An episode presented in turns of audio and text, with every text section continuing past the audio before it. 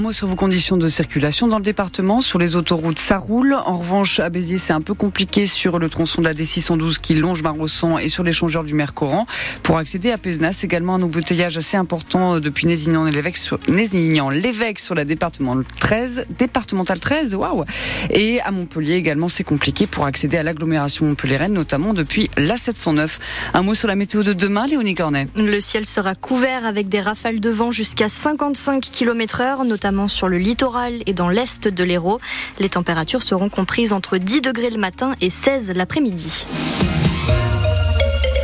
L'auteur du coup de couteau mortel avenue de l'Odève à Montpellier s'est présenté spontanément à la police hier. Il s'agit d'un adolescent de 15 ans. Il a reconnu avoir frappé un autre jeune de 16 ans mardi soir près du lycée Jules Gued, Elisabeth Baditier. Oui, et les enquêteurs ont pu retracer ce qui a conduit au drame mardi soir. Tout est parti d'une dispute entre deux lycéennes de Jules Gued.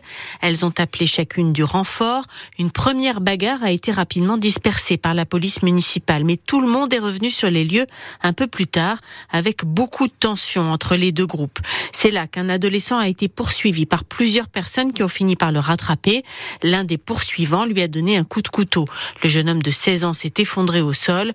L'autopsie a montré qu'il n'y avait eu qu'un seul coup, hémorragie au niveau du cœur.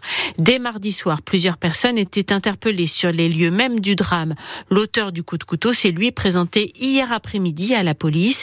Il a reconnu les faits. Il sera poursuivi pour meurtre. Deux autres adolescents seront poursuivis pour complicité.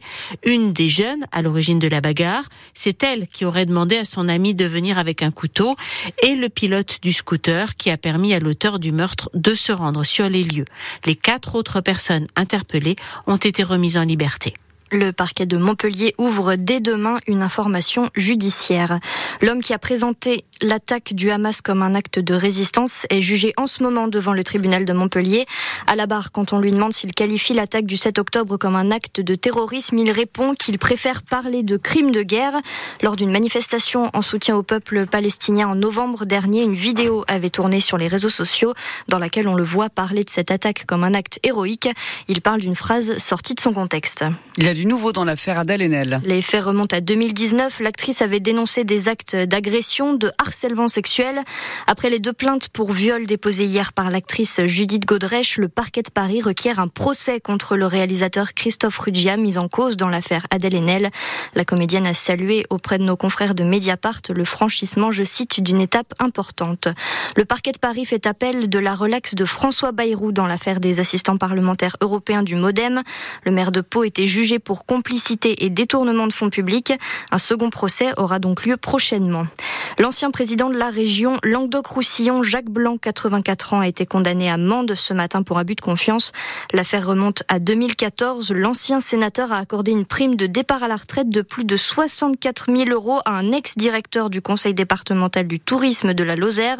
Il doit payer 10 000 euros d'amende et rembourser le montant de cette prime. La région Occitanie se félicite du succès de l'opération Train à 1 euro les premiers week-ends du mois sur les trains Lio. Depuis son lancement en décembre 2022, plus d'un million de voyageurs ont pu en bénéficier. Le week-end dernier, 130 000 personnes ont voyagé pour 1 euro dans les trains Lio, le double par rapport à un week-end de 2022. En rugby, on connaît la composition du 15 de France pour le prochain match du tournoi Destination. Et hormis le remplacement de notre joueur montpelliérain Paul Willem C écarté pour deux plaquages dangereux, il n'y a quasiment pas de changement dans l'équipe qui affrontera l'Écosse samedi et ce malgré la grosse défaite la semaine dernière face à l'Irlande, Fanny Lechevestrier.